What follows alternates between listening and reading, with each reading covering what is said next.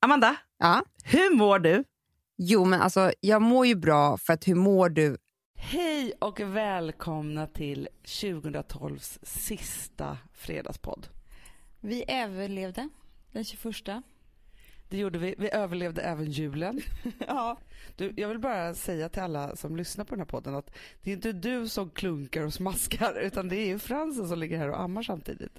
Ja, vi ser det gott ut. Vi kommer hem och är då så här superfulla och hetsäter Janssons frestelse. Du, eh, tror du att han har snopp? Jag skulle kalla det pinsvar. Eller bara en skivflik. Lite liten tandpetare. De var liksom ett gäng killar som var liksom tuffa killarna som var kända för sitt sköna surr. Lägg av! Om det är några där ute som har haft lite bråkigt på julen så måste ju vi erkänna att det brukar vi också ha. Känner men- er inte ensamma. Nej men det är alltid ganska stora känslor på julen överlag i våra, alltså lite vad som helst så kan hända. Sen är det också så att vi brukar alltid också ha liksom någon form av systerutrensning. Juldagen. Alltid juldagen. Det, då brukar det gråtas lite och det är någon som känner sig inte sedd kanske och massa olika sådana saker. Ja, det, men det är väl ett helt år som har adderats upp liksom till det här, de här känslorna och sen så har man spenderat lite för mycket tid tillsammans på julen och sen så är det bara någon som eh, inte orkar längre och talar ut. Och då blir det tårar och det blir, alltså det har ju varit skrik. Han. Ja, men jag, tror så här, jag har faktiskt en känsla av att vi har blivit bättre på att liksom pysa ut de här sakerna liksom under året. För att vi är så nära, du och jag Amelia delar ändå kontor. Egentligen så är det så att nu för tiden så är den som, alltså största risken som ska gråta alltid, det är ju mamma för att hon inte är med oss hela tiden. Jag vet, hon får ju gråten i halsen så fort hon träffar oss nu för tiden. För att vi har, är ju bara igång och precis som du säger så är det något litet så pyser man ut det och det är liksom inte, det är inga stora, vi går inte bära på stora saker. Eh, men hon, Men jag minns en jul som vi firade i farmors lägenhet när hon inte var där ja. På juldagsmorgonen så råkade jag säga att Amelia var lite plufsig under ögonen. Så, ja, det var det det var ja. Och där blev ett otroligt bråk. Alltså det stannade inte där om man säger så. Nej men det här var ju som den utlösande knappen. Alltså hon sket väl i om jag sa att hon hade, var lite svullen under ögonen liksom, så vilket hon ju var. Men, men eh, det här blev ju liksom otroliga saker som hon, hon var urarg på mig för. Jag tror säkert så här att vartannat hem har bråkat under julen. Ja men det måste man ju nästan göra. Det är ju det här också att man, att man helt plötsligt, från att man inte umgås så mycket, ska liksom alltså massumgås.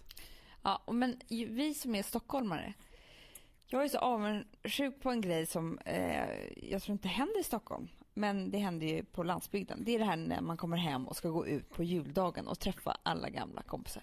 Så jäkla härligt. Det är ju härligt i Stockholm 24-7 typ året om.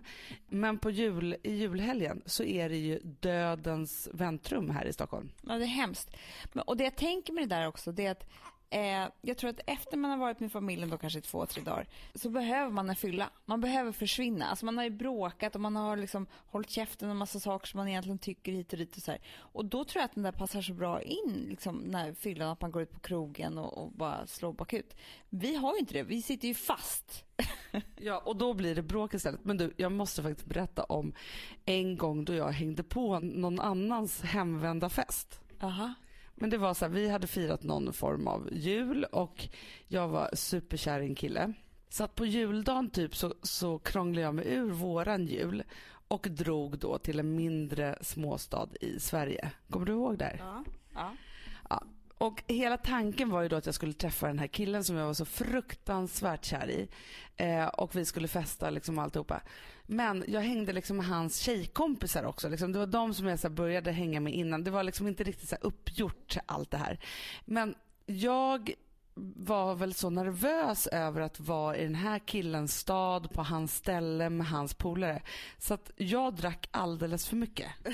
jag kan tänka mig det. Ja, och då i alla fall så var han så här, för han var liksom inte riktigt på partyben så han liksom så här, vi, relativt tidigt så var han så här, han bara, jag sover hemma hos min pappa liksom som du inte har träffat, men vill du följa med hem dit?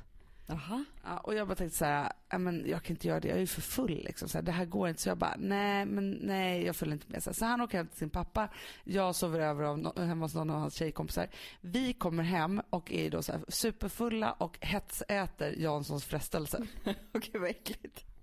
Mamma, det är äckligt inte ens liksom i närheten av vad det var när den här Janssons frestelse kom upp över he- ett helt sovrumsgolv en timme senare. Och jag var så fruktansvärt glad att jag inte var hemma hos hans pappa. Ja, fy fan. Jag var tillsammans med en kille i flera år som heller inte kom från Stockholm. Alltså, jag firade ju med min familj och han med hans och den här juldagen var så viktigt och det var så roligt och de gick ut där och eh, sådär. Tills det, det året då jag skulle faktiskt fira jul med honom. Och då så kände jag att det var inte alls samma pepp för det här med juldagen. Och det var inte alls, och jag var så här, fan vad kul, nu ska vi göra det här, nu ska jag få följa med och se hur det är och, och sådär. Och jag märkte att han var egentligen inte bekväm med att jag skulle följa med. Nej, Alltså, han var lite så här, nu skulle han gå tillbaka till sina gamla jaktmarker typ. Ja, men jag tror att det där var en grej som de alla hade. Att just på juldagen, då gällde inga, liksom, inte regler, men allt det där livet som hade fortsatt efter att man slutade gymnasiet och allting hade blivit, eh, alltså det, det gällde inte här. Så att här, man, man vill nog inte ta med sig sin flickvän. Förstår du den känslan? Jag kan ha fel, men det kändes så. Men är det inte lite så när man hamnar i sitt gamla liksom, gäng eller så här, tillbaka till sin, liksom, sina tonårskompisar och så, så är det ju lite så att man blir en person som man kanske inte riktigt är längre. Så då blir man ju liksom avslöjad. Ja, men jag tror också så att han ville kanske också vara en person som han inte heller var. Alltså han kanske ville... Han ville styla liksom. Ja, men han ville styla. Han kanske liksom eh, så här, återvänder hem och bara det här har hänt mig och jag bor här och så här är mitt liv. Ville överdriva lite och vara en annan person. Då kan man ju inte bjuda in Då kunde ju, var ju du där som att du skulle så berätta sanningen. Ja, alltså det fanns en massa, massa läskiga känslor där som jag kände att jag inte ville ta reda på hur det var egentligen. Alltså det kanske inte var så, så att han var så här, eh, gick runt där och var otrogen med 20 tjejer. Men det fanns bara en känsla eh, av att det där var en situation där han inte ville ha med mig. Följde du med då på den här festen eller vad, hur gjorde ni? Jag gjorde ju det. Var ju Blue Moon Bar eller vad det hette. Men hur var det då? Nej men jag kände ju där och då samma sak. Jag liksom ville hälsa på eh, massa tjejer, gamla kompisar och killar hit och dit. De var inte så intresserade av mig. Jag kom och störde. Jag kände att jag kom, knackade på och störde. Men, ja, men jag förstår precis. Men du, jag har ju lite lika eh, upplevelse i, så här, i Gustav då, Bankis. De är ju liksom ett gäng från därifrån han kommer som umgås fortfarande idag. Så, som att det är hemvända fest varje helg, typ varje middag. Gud vad jobbigt. Ja, men jag vet, men de är så här, De är förortsmänniskor. de är från en liten eh, välgräddad förort där inget ont någonsin har hänt. Alla har bott kvar på samma ställe i typ 20 år. De som inte har gjort det så är de inte kompisar med dem längre. Men så att många av hans bästa kompisar eller i det här gänget, de har ju gått på dagis tillsammans.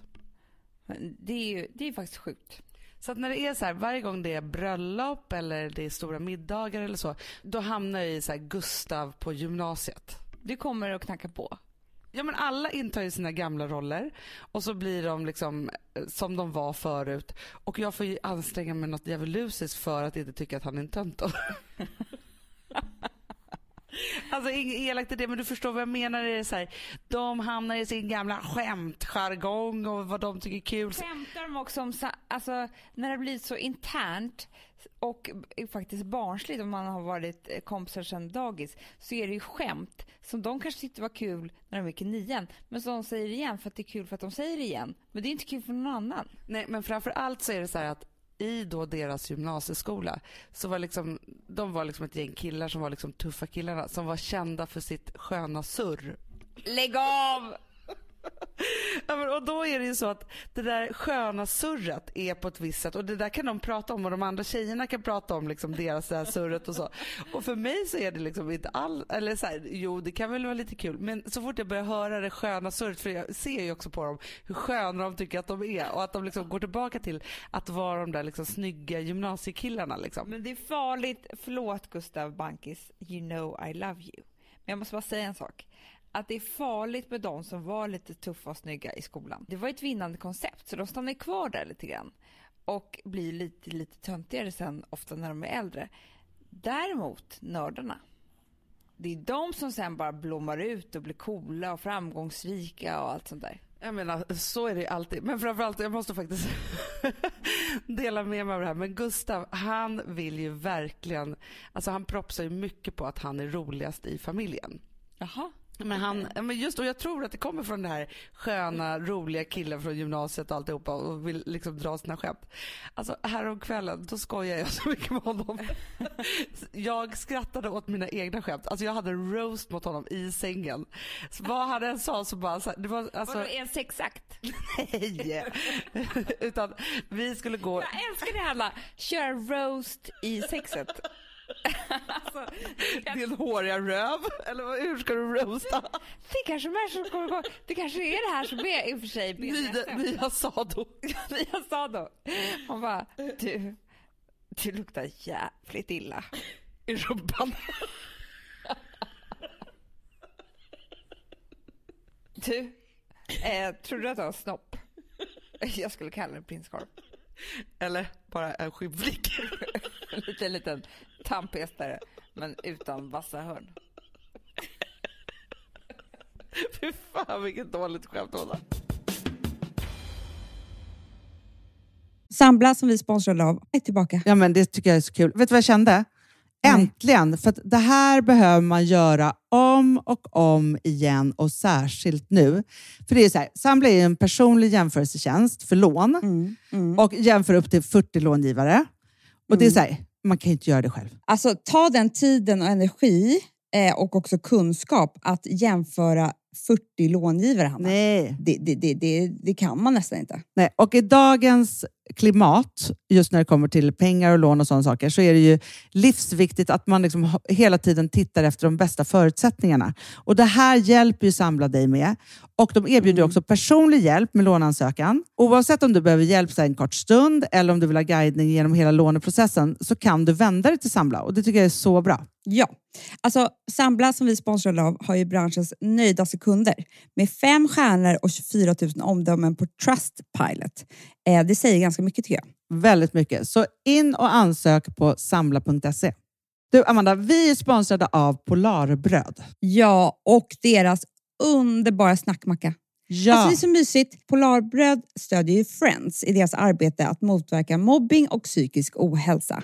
Därför har de skapat det här konceptet snackmacka. Man kan ju känna på barnen att det, så här, det kanske har hänt någonting i skolan och så vidare. Men hur man ska börja liksom få dem att öppna sig och berätta saker så att de inte går med saker som har hänt mm. länge, så är det viktigt att göra det här. Och då är det så att den här snackmackan den mm. liksom är till för att öppna upp samtal med barnen, hur de har i skolan och på fritiden och så vidare. Så man kan närma sig lite olika frågor. Ja, men jag tycker det är så bra eftersom att du vet ju hur läskigt det är. Bara, nu ska du och jag sitta och ha ett samtal. Det vill Nej, ju det... ingen. Nej. Men däremot äta en god smörgås och liksom mm. Göra någonting samtidigt. Det är mycket, mycket bättre. Polarbröd har tagit fram tre roliga musikinbjudningar som man skickar då till sina barn, så att de kan, liksom, där man bjuder in då till en snackmacka.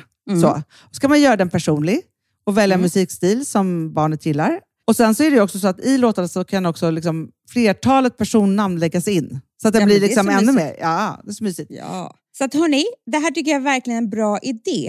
Eh, så ta vara på det här nu och gå in på polarbrod blir det då, mm. .se och läs mer om den viktiga snackmackan och så kan ni skicka en musikinbjudan. Så mysigt.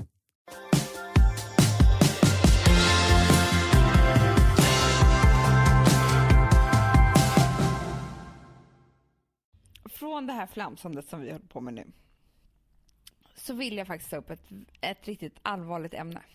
Det tycker jag. Förra fredagen så fick jag ett vykort hem till mig. Ett stort vykort. Stod, det var som ett A4 med en eh, läskig bild på med något konstigt öga. Och på det här vykortet så stod det med tryckt text. Hej Amanda. Jag drömde om dig i natt. Vi var på Gotland i en stuga och det regnade. Du var inte vid livet längre. Och du var väldigt arg på mig för att jag inte hade varnat dig. Det var den 17 juli 2014. Jag har aldrig gjort något sånt här förut, men jag måste bara varna dig. Du måste göra en hälsoundersökning innan jul. Det var det meddelandet som den här personen ville skriva till mig. Och jag blev så fruktansvärt illa berörd eh, på alla sätt och vis. Om det är någon där ute som tror att den gör något gott när den gör något sånt här så, är, så gör man inte det. Det här var jätte, jätte, jätte obehagligt för mig och jag tror att alla också som är nyblivna föräldrar när man har en liten, liten bebis så kretsar alla hormoner och allting kring det här ansvaret som man har för den här bebisen och att man själv också då måste vara frisk och hälsosam och överleva och, och så. Det är gamla så här stenåldershormoner som verkar i en. Att då få ett sånt här kort om man skulle få ett otrevligt mejl så kan man börja gråta för det för att man är så svag. Men att få ett sånt här kort på halmmattan, det var inget roligt. Och jag kan bara säga det att på riktigt, om det här någonsin händer mig igen så kommer jag lägga ner allting som har med det jag gör idag att göra. Blogg och tidning och podcast och vad det nu kan vara. För att eh, jag kan inte tillåta sådana saker i mitt liv. Och det, det här var den enda och sista gången jag sa det här och nu har jag sagt det och det känns jätteskönt.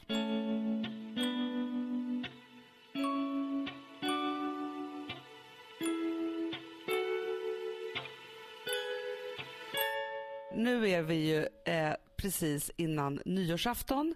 Eh, det är en herrans massa fester som har varit och som är och så vidare. Och då tänkte jag bara på för jag bara kom på att liksom så här, just de här rollerna som finns bland folk, som folk tar själva, när man är på stora fester. Ja, oh, gud ja. Det är ju en av anledningarna att gå på fest är att titta, sitta och titta på alla andras roller som de intar. Ja, och det är verkligen alltså, just det här att det alltid finns någon som liksom vill ta jättemycket plats eller någon som vill vara lite liksom kufig och så, att det finns den som är si och så. Men då i alla fall så kom jag på, för att jag var på fest för, eh, ja, för inte så länge sedan. Och då var det så här, alltså, det var så här, jättebra middag, liksom alltihopa och det hade varit så här, supertrevligt och så. Och så var det en person, en tjej, som på slutet av middagen ställde sig upp och skulle sjunga en liten snapsvisa. Typiskt. Mm. Och det var liksom så här, middagen var slut och alla var liksom på väg därifrån. Nu börjar liksom så här, själva liksom festandet och alltihopa.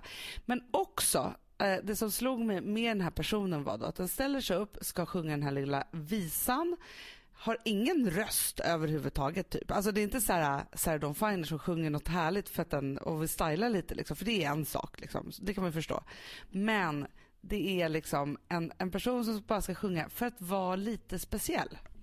Ja, men de människorna, de kan jag i och för sig vara avundsjuk på. För de är så fyllda av ett självförtroende som är nästan eh, inte på riktigt. Alltså, de måste ju ha haft föräldrar som har från födelsen bara sagt att du är bäst, du måste höras.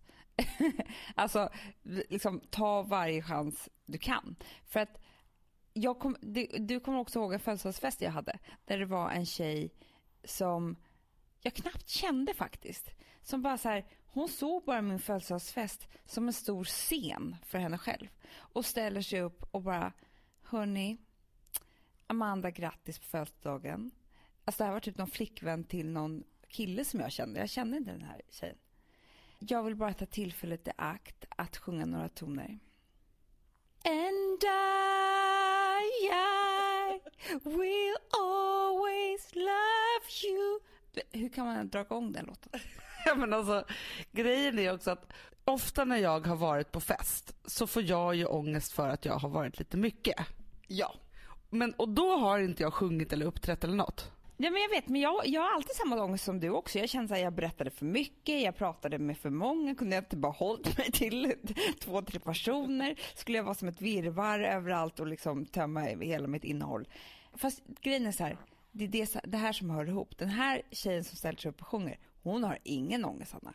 Hon känner så här, fan vilket bra gig jag gjorde igår. Ja men det måste ju vara det att man liksom tycker att man är så fylld av sig själv och sin sångröst typ att man inte tycker att man att, att eller man bara tycker så här, gud vad härligt nu ger jag alla det här till, i present. Ja, precis. Men frågan är om du hade en fantastisk sångröst kan du vara helt säker på att du inte skulle göra detsamma?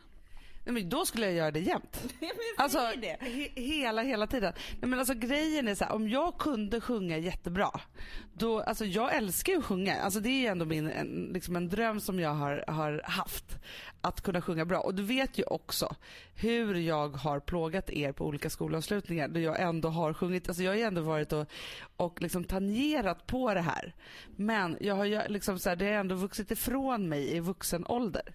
Men det roligaste är att vi har en systerlåt som vi kör. Fast det är ett riktigt partytrick skulle jag vilja kalla det för. Vi har en låt som vi kan sjunga lite bra. Ja, vi vet ju inte. För det är vår mamma och pappa som tycker att vi sjunger den bra. Så vi har aldrig fått Alltså, vi kanske skulle fråga någon annan, så här, på någon som kan vara ärlig, om det är bra eller inte. Vi skulle ju behöva typ så Andreas Karlsson och bara så här, okej, okay, alltså från eh, juryn X-Factor och bara ja. säga så här, okej okay, Andreas, nu på riktigt, nu kommer vi sjunga den här låten för dig och det är inte så att vi ska bli några X-Factors eller Idol eller någonting. Vi vill bara höra så här, är det ett middagsgig man kan köra eller? Kan vi köra den på mammas 65-årsfest? Är det okej? Okay? Alltså det är det vi måste fråga. Ja, för det är ju nämligen så att man, man kan ju tycka massa olika saker, så man ju också tycka att det låter ganska bra. Eh, men, jag, men, jag, tänkte också på, så här, för jag kan ju tycka också, visst det är ju skitkul om någon är så här superwitty och intelligent och ställer sig upp och håller liksom ett tal eller sjunger en snapsvisa som är supersnuskig och det ger liksom ett mervärde till middagen, då är det en sak. Men det är en annan sak när man ställer sig upp bara för att det är så här, nu ska alla få höra hur bra jag sjunger.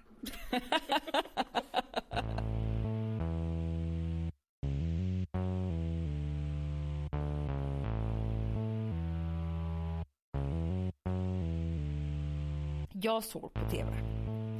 Actors Studio. Har du sett det? Nej, men jag har inte sett det, men du har ju snackat en del om det. Du har aldrig sett det? Nej, jag har inte sett det. Men du... Jag kanske inte har den kanalen. Åttan. Ja, det kanske eller jag har. Nian eller något sånt. Ja, ja. Samma. Det är i alla fall ett väldigt känt program som går i USA. Där en programledare... Jo, men det här har jag sett. Nu trodde jag att du skulle prata om det här programmet med, med olika människor som sminkade folk till varulvar och så. Nej, du vet vilket program jag menar. Jag vet exakt, men det här programmet älskar jag ja. Det är alltså en känd programledare som jag inte vet vad han heter som intervjuar stora, stora skådespelare inför skådespelarelever. Så jävla bra. Så jävla bra. Då var alltså min favoritskådespelare of all times. Inte att han är så jävla bra skådis. Det är bara det att det finns få människor, kändisar, som jag känner så här jag vill ha dig som bästa vän. Vem är detta? Det finns två stycken nämligen. Och det han är den ena. George Clooney. Ja. Du vill ju vara vän med honom, eller hur? Ja, men det vill man ju. Man vill ju att han ska vara för han gör ju otroliga pranks med sina kompisar och så.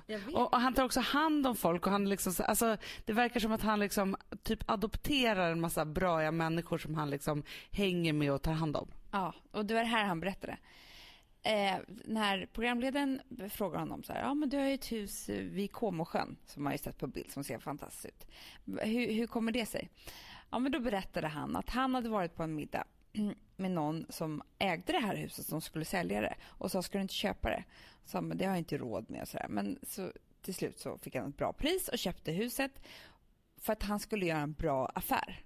Han skulle typ renovera det och sälja det och tjäna ännu mer pengar kommer ner till det här huset eh, och ska börja renovera. Ser de här byggjobbarna som går på vägen. Eh, och bara så här, men de ser precis likadana ut egentligen som de här i USA. Bara det att de går med en vin, en baguette och en ost under armen och skrattar. De ser lyckliga ut. Gud vad härligt. Jag fick lite så rys över kroppen och kände så här, det är det där som är livet. Ja, det var så han kände, Hanna. Han satt där i sitt stora hus, tittade på de här byggjobbarna och kände så här, så där lycklig är inte jag. Men så där lycklig vill jag bli. Jag lever alltså inte det liv som jag vill leva. Och jag utnyttjar framförallt inte allt det här som jag har gjort. Alltså jag har tjänat massa pengar och jag lev, kan leva ett fantastiskt liv. Så där och då bestämde han sig för att i det här huset så ska han leva precis som han vill leva. Vilket har gjort att han, han har bjudit ner alla människor som han är intresserad av. Som han tycker verkar roliga och fantastiska på alla sätt och vis. Gud, när kommer våran inbjudan undrar jag? Det är det jag ska komma till. Eh, Och han bara, det är skådespelare, det är politiker, det är olika typer av människor. Och där får han, han bara sa så här, jag tycker inte om att ha ett tomt matbord. Det är alltid fyllt av dessa människor. Och så äter vi gott, vi dricker gott, vi dricker mycket och jag lovar er, på min gräsmatta har vi aldrig tråkigt. Gud vad härligt. Men du, jag tycker att det är lite som vi har på Gotland faktiskt. Ja men det tycker jag också, men jag bara, Fast vi är inte lika rika som George Clooney. nej vi vill ju flyga ner folk, det är ju det. Alltså, Och jag bara undrar så här, Hanna, hur hamnar man vid det bordet? Men jag känner ju att vi kanske måste börja skicka så här, länkar på vårt program översatta. Så att han bara får se att vi är kanske lite roliga. Ja, alltså på något sätt måste Eller att vi kan laga mat där på något sätt. det, det kan vara vår ingång. Men du, vilka människor eh, hade varit där? Så att jag bara vet. Han är jättebra kompis med Brad Dunn, Brad Pitt och inte för att han verkar så fantastisk men alltså han har ju jättemånga eh, kändiskompisar. Men, men vi måste kvala in i de här, så här, de här måste komma och äta middag hos mig. Ja, jag vet. Ja, vi får jobba på det. Den andra människan som jag vill vara kompis med, det är Gordon Ramsay. Där är jag inte riktigt eh, lika hundra. Nej, men det, det vill jag i alla fall. Eh, jag vill äta middag med honom. Jag vill träffa honom.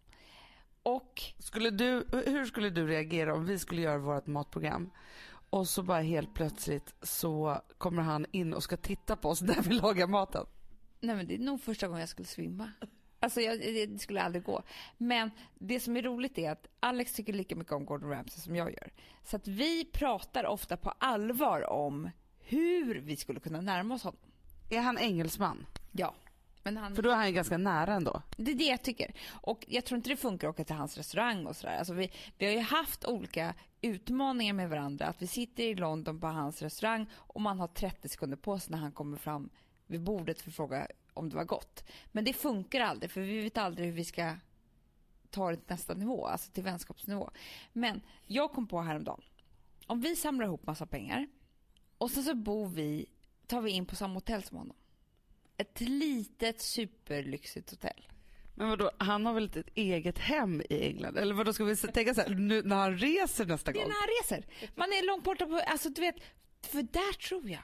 Alltså där kan det vara så att man, hotellägaren kanske bjuder in allihopa eller sådär. Ja men det är alltid ett jättebra tips för om man är på semester och man är liksom ett gäng så har man liksom lite samma liksom, man har några beröringspunkter. Då kommer man ju äta middag. Ja men åttonde dagen vid frukostbordet så är det klart man säger några ord till varandra. Men självklart. Jag kommer faktiskt aldrig glömma att en gång när jag var i London och bodde på ett hotell som heter eh, Fritz någonting. Som är, som är så här, man, det känns som att man bor typ hemma. Jag fattar. Ja. Det här var i alla fall på 90-talet och då är det så här, det finns ingen reception och så, så man ser så här, de lämnar så här notes och sånt till de andra som bor på det här hotellet på liksom en anslagstavla. Då ser jag i alla fall att Mr Reed har meddelanden. Jaha. Ja, och det här är då en svensk modefotograf som är liksom så här, han är så, han är sån hotshot just då så att det liksom finns inga gränser för detta överhuvudtaget. Han delade även studio med vår pappa. Det gjorde han. Men vi kände ju inte honom liksom, så, för han var ju liksom beyond, han var ju liksom över, över oss i alla fall. I vilket fall som helst, jag och min kompis är där i London då och tänker bara så här, han kanske är här helt ensam och bara jobbar och har jättetråkigt. Ja. Så vi skriver en lapp och bara, hej Magnus, såg att du också bor på det här hotellet. Om du skulle ha lust att käka middag så är vi också här. Ja. Han hör av sig på noll och inga sekunder typ och bara så trevligt, jag är här helt ensam och håller på med en plåtning bla bla. Så vi gick ut och käkade middag och hade en oförglömlig kväll och hade så sjukt trevligt. Nej, Jo! kom det någon kändis? Nej, men han var kändis nog. Ja, och George Clooney kom. Han gjorde det. Ja. Jag visste det. Men jag tror verkligen, alltså så här, ibland så ska man ju inte Alltså, man, man, man överskattar ju ofta folks, liksom, att de är för busy eller att de inte skulle vilja äta middag eller att det liksom är så här, utan istället bara liksom bjuda upp. Du har helt rätt i det. Och det är det här som händer utom, alltså när man båda två är på, eh, inte på hemmaplan så att säga. Nej, men, du, men hur ska du få Gordon Ramsays reseagenda? Eh, jag måste ta reda på hans favorithotell. Så måste vi resa dit en gång innan ju för att bli vän med hotellägaren. Så man kan liksom kolla läget lite inför säsongen och sådär. Ja, det är bra. Och sen så måste vi på no- alltså det här kan ju vara under en femårsperiod som vi måste jobba på det här. Men det är inte så, för vet du, en annan idé som jag eh, har nu. det är att om vi skrapar ihop jättemycket pengar och så öppnar vi ett litet hotell i Italien typ. Aha. Och så Det blir det, lyxigt. ja, det, det måste vara urlyxigt och superspeciellt typ med tre rum. Och sen så bara ser vi till att det är såna Gordon Ramsay och sådana människor som liksom, och en del av hotellet är att man lagar mat tillsammans och sådana saker. Så kommer de dit och så helt plötsligt bara är de i vårt våld. Egentligen skulle vi göra det på Gotland tycker jag. För där har vi redan det unika, ladan och sånt där som kan bli en snackis runt om i världen tänker jag. Vad tror du skulle hända om vi bjöd in Gordon Ramsay att vara gäst i vårt program? Han- Han kanske skulle tacka ja. Vi måste bara få upp det på gammal-tv. Ja, det är det. Jag tror han skiter i webben. Men hur roligt vore det inte om vi så här, siktade jäkligt högt och så försöker vi bjuda in så här, George Clooney, Gordon Ramsay. Alltså jag vill ju också att Jamie ska komma. Ja. Oliver. Ja, jag, men Hanna, jag tror han och Gordon inte alls... Eh, Men de behöver inte komma på samma program. Det här är olika program. Okej, okej, bra. Ja. Jag tror det var samma middag. Du tror att de är största konkurrenterna. Det är klart de är. Ja, men jag tänker bara så att vi siktar jäkligt högt för någon kanske tackar ja att det skulle vara så här. Ja men det vore ju kul. Alltså vi är ju ändå Swedens Gordon Ramsay och Jamie Oliver. Absolut. Alltså vi, vi, vi gör ju ner oss här nu. Ja, nej, men alltså jag tror att man måste sikta högt, absolut. Men vet du jag också tror? Så det här, nu har jag blivit inspirerad av vår mormor och morfar. Du vet vad de gjorde? Nej. Nej. De var ju lite så här, lite fina i kanten. Lite välbärgade. Vi kommer ju liksom från två olika, vi har ju hippiefamilj och de som var lite så här, lite borgerliga på något vis. Ja men de var ju tandläkarfamiljen i Södertälje helt enkelt. Precis. Hur som helst så hade de då en stor fin lägenhet eh, där de en gång i månaden bjöd in till middag till deras matsal. Där det fanns 12 platser och det var liksom lite olika människor varje månad. Så att det, det var så här ett stående datum som de antagligen då sattes ner och tänkte så här, vilka ska vi bjuda i, på lördag? Och det här har jag nog tagit upp med Alex. Att jag vill att vi ska börja nästa år så att vi kanske kommer ha sex personer. Alltså jag vill vara sån här nätverkare, förstår du? Inte, jag vill inte vara nätverkare, inte ens så. Eh, för det låter så jävla töntigt. Däremot så vill jag få chansen att träffa en massa människor som man aldrig hinner. Och man gör det aldrig för att man så här, säger att det är klart vi ska äta middag men sen så bara rinner det ut sanden, man har så mycket annat. Och så har man det där datumet med barnvakt och då gör man det som man alltid gör. Men du, jag måste ge dig ett tips här. För grejen är så att Gustav och jag har haft lite den typen av tankar och skulle bjuda in till en sån middag. Och då var vi också typ så här, ja men vi kanske var åtta personer. Men vet du en sak? Eftersom folk inte kände varandra, vi hade ju liksom försökt plocka ihop så här, de här skulle ha trevligt, liksom med människor som vi kände. Det hade behövts tio. Ja, eller fyra. Ja, för att annars så blev det så här, om någon till exempel gick ut i köket och tog en cigarett och så försvann någon annan där, då blev det lite tyst och konstigt där för att de inte hade liksom de helt naturliga liksom beröringspunkterna. Jag fattar precis. Men vad tror du om det här nya? Alltså tror inte du nämligen att 2013 är att träffa, träff, få nya vänner? Jag tror det. Jo, men så kan det absolut vara. Jag måste faktiskt säga det, att det är Alltså, lite... George Clooney och Gordon Ramsay. Exakt, exakt. Och så bara bjuda in dem och så nätverka lite. Jo, men det tror jag på. Men framför allt så tycker jag ju också att på Gotland är vi ju skitduktiga på det här. Ja, vi kanske kan sk- skrapa ihop en pott med pengar, få någon som sponsrar hela det här paketet. Och, och sen så eh, lagar vi mat och så bjuder vi in olika människor utan kameror. Ja men absolut. Men Amanda, efter Musikhjälpen och vi drog ut in 10 100 kronor för att några skulle få äta middag med oss så känner jag att vi har ett koncept på gång. Du tror att George Clooney vill betala för att komma? Ja, men jag tror att, även fast han kommer i alla fall betala våra flygbiljetter ner till Comosjön. Bra. Men vi måste ju börja, alltså vi kanske kan gå via Nespresso. Fast Amanda, nu har jag en jättebra idé. Ja, bra. Lyssna på det här. Det här är ett programförslag för det vi kallar gammel-tv, alltså de stora kanalerna. Och jag vill att kanalcheferna börjar ringa så fort det här programmet har gått. Hanna och Amandas jakt på George Clooney. Bra. Så får man följa oss när vi försöker bli kompisar med honom. Anna rullar ner en boll av kashmir. För berget vid Comosjön. Med en flarra vin och en baguette under armen. Och bara ser jättelycklig ut och man tänker så här, hoppas George ser mig nu. Eh, Precis. Bli lyckliga med George Clooney kommer det heta. Men det kanske är så här, ett avsnitt så jagar vi George Clooney och försöker bli kompis med honom. Nästa avsnitt, det är då vi åker till Gordon Ramsay och försöker bli kompis med honom. Ja, sen kan vi skrapa upp några fler. Han och Amandas nya vänner. Det är bra. Hörni, kanalcheferna, det är bara att ringa. Ni har våra nummer.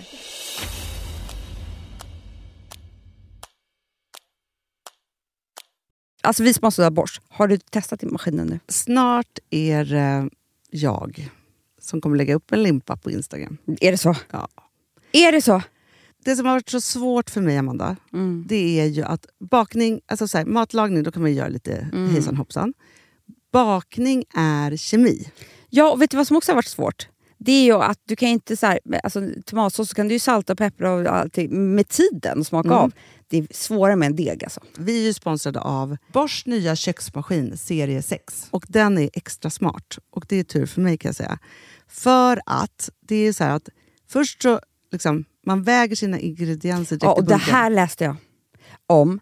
För det var något recept jag skulle göra. Det var så här, ta inte med decilitermått eller så.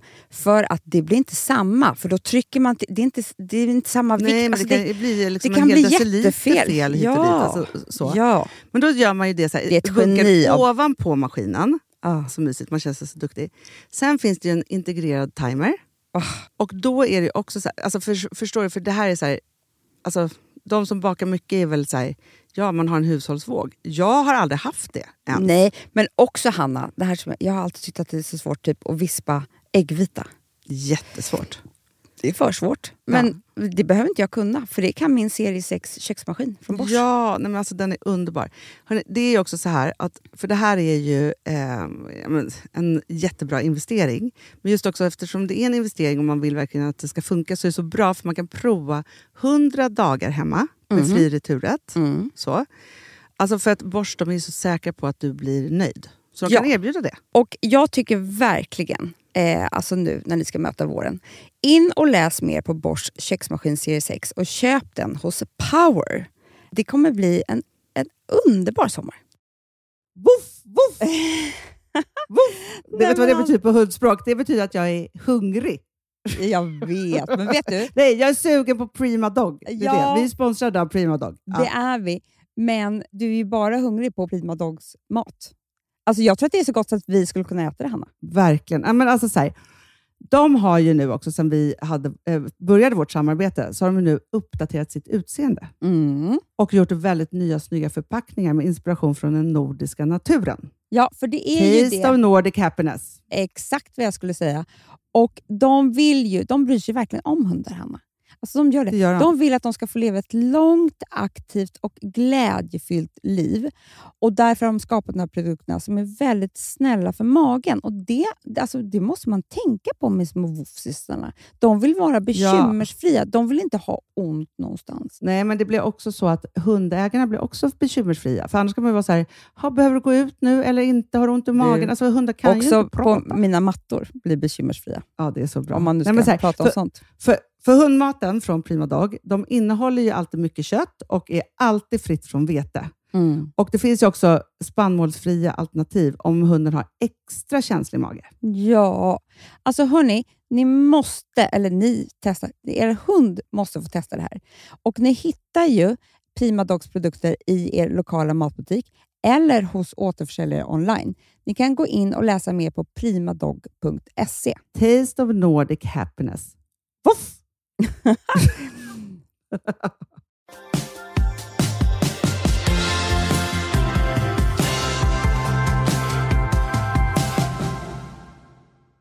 Vi står ju nu inför ett helt nytt år. Eh, vi är inte så himla liksom, förtjusta egentligen, både du och jag, nu pratar jag för dig också, men att liksom, göra nyårslöften, vi tycker att, att året börjar om på hösten och sådana saker.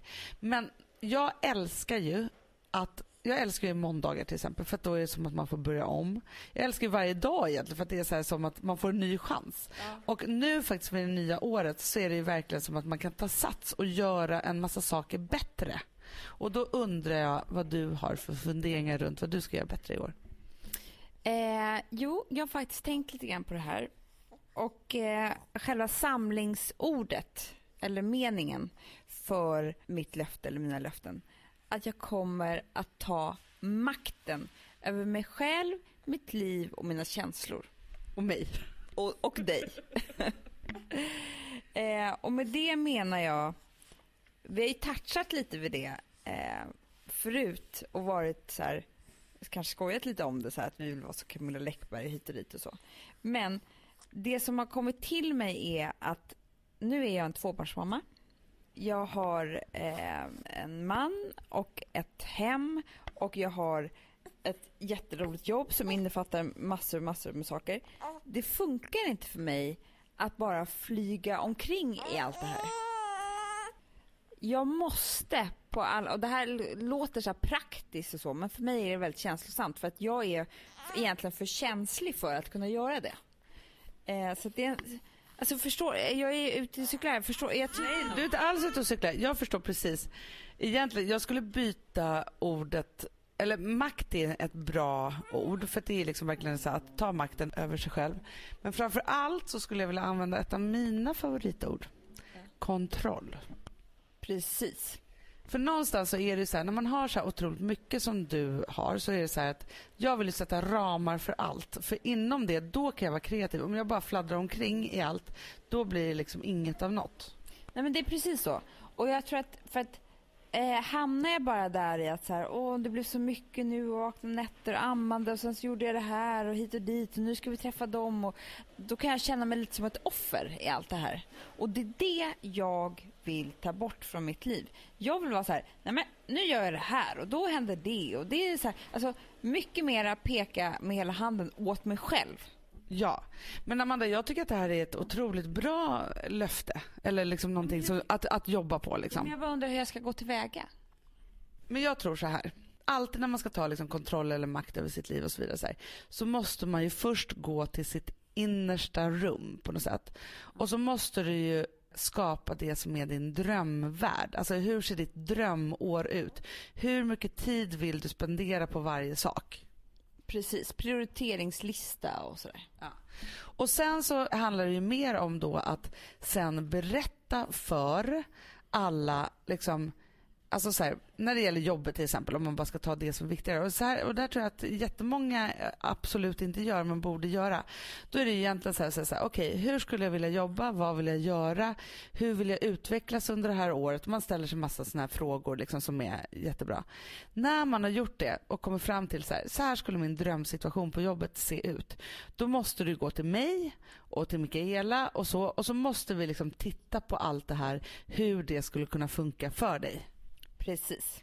Och när man sen har liksom gjort det och satt den här liksom grunden för det så har du ju liksom din första ram i livet och då kan du ju planera ut efter den. Förstår vad tillfredsställande?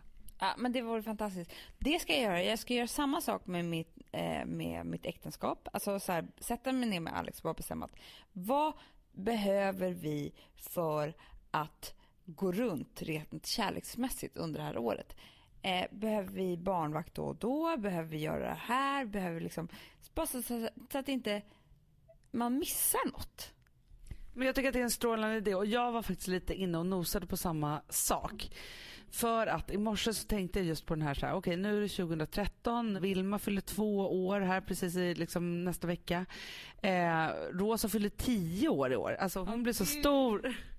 Eh, och så. Nej, men massa sådana saker. Och då kände jag också så att jag och Gustav måste liksom, jag, jag vill göra, sätta mig ner och göra allt från liksom så här, årsbudget, kärleksbudget och titta på liksom, vem ska hämta och lämna på dagis. För nu kan det inte vara så här, för nu har jag tagit det största ansvaret i två år här nu. så. Eh, men också, också så här, liksom för att jag känner att jag, liksom, och det här låter helt sjukt, men jag skulle vilja liksom kunna ägna lite mer tid åt jobbet. Ja, och just det här kontrollerande jobbtiden som inte bara är så här, inte bara möten hit och dit utan faktiskt arbeta, det saknar jag också. Mm. Nej, men så det är massa sådana saker, men jag tror verkligen att, att man vid varje slut eh, ska summera, inventera allt för att sen kunna liksom fylla på med det som man behöver till nästa år. Ja, och det viktigaste av allt det här som du sa nu Hanna, det är att inte bara göra det, utan sen även säga det högt. För annars så gäller det inte. Nej, och det är ofta det man glömmer bort. För jag kan ju vara så frustrerad och bara tycka att det är så här, åh nu går jag här med till dagis igen och jag gör alltid det. Så, så här. Och så blir jag jättearg på Gustav i mitt huvud på det. Men så glömmer jag bort att säga det för sen på eftermiddagen då har jag blivit glad igen och glömt bort det och så är jag arg nästa morgon igen. Men han har ju ingen aning. Nej men precis, så är det ju. Man, de är ju inte så smarta som man tror. De, de är så här roast i hushållslivet också. Nej, men framförallt, men jag tycker att du har helt rätt Amanda och om ni gör det. Det är samma, att du har samma. Ja, men jag hade exakt samma. Jag hade bara inte, jag hade inte döpt det till att jag skulle ta makten över mitt liv utan jag hade döpt det till att det skulle vara så här ordning och reda på livet 2.0 typ. Bra. Och sen så har ju du ett tillägg på det. Vadå? Du ska ha lite mer roast sex, sex livet också. Jag känner att du är så inspirerad så du kommer köra det redan ikväll. Vilket är det första roasten du kommer köra med Alex? Men första, alltså jag, jag har så många. Ett batteri. Ja, Jag kommer börja med att trycka ner honom totalt. Alltså som ett, alltså så att han verkligen, han ligger ner redan men Han ska verkligen känna att det är inte härligt i den här sängen. nej precis, precis. Eh, det kommer vara svårt att få upp den efter det. Det kan jag säga. Det här är ju nya tidens sadomasochism. Jag, jag känner ju det. Men du, jag tycker ändå att det är bra och jag tror faktiskt att alltså, jag önskar alla att man skulle liksom göra en sån här äh, härlig. Men framför allt Amanda, det som jag måste då plussa dig för, det är just för jag hade faktiskt inte tagit med den här. Vad behöver vi för, våra, för att vi ska vara kära? Det är det viktigaste. För att det sa jag häromdagen till Alex att det kan vara egentligen för dig och mig att man gör såna saker, absolut. Men framförallt så är det för våra barn. För att håller man inte äktenskapet för liv, då kommer de ha skilda föräldrar.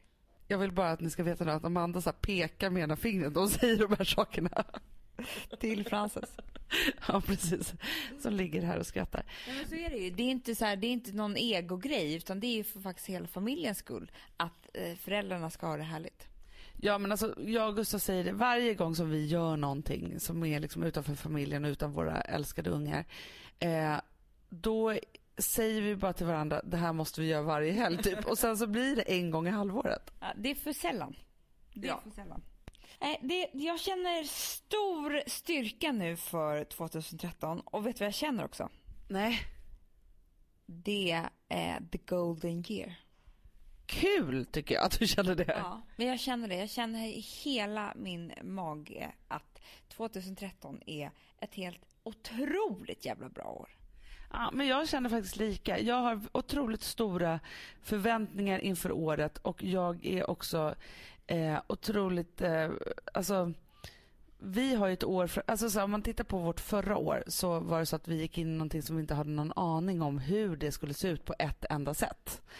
Och nu går vi in i ett år som typ är fullbokat. Ja, Det är två helt olika sorter liksom. verkligen. Det ska bli skitkul. Nu kör vi. Golden year. Och gud vad det ska bli härligt. Och vi kommer ju faktiskt fortsätta med vi kommer börja alltså direkt efter nyår med att spela in nya härliga eh, webbprogram. Ja. Och sen lovar vi att vi ska göra podden så mycket vi bara orkar och så typ nästan alla veckor på ett år. Ja. Och sen kommer vi fortsätta blogga som tusan. Ja. Twitter. Instagram. Vad heter du nu igen på Twitter och Instagram? Mandy Schulman på Instagram. Där är jag som bäst tycker jag. Eh, Twitter heter jag Amanda Videll men jag tycker Instagram är lite roligare. Jag heter Hanna Widell på, på båda ställena och jag kan ju faktiskt hålla med om att Instagram känns lite som framtiden. Men skitsamma. Och Vi köp vår tidning. Ja, och prenumerera så att vi bara kan fortsätta liksom hålla på och frodas och vara i det där. Eh, Men vi kommer göra allt detta för er, tillsammans med er och vi hoppas att ni också ska tycka att det här är lika kul som vi. Ja, vi älskar er. Gott nytt år. Vi ses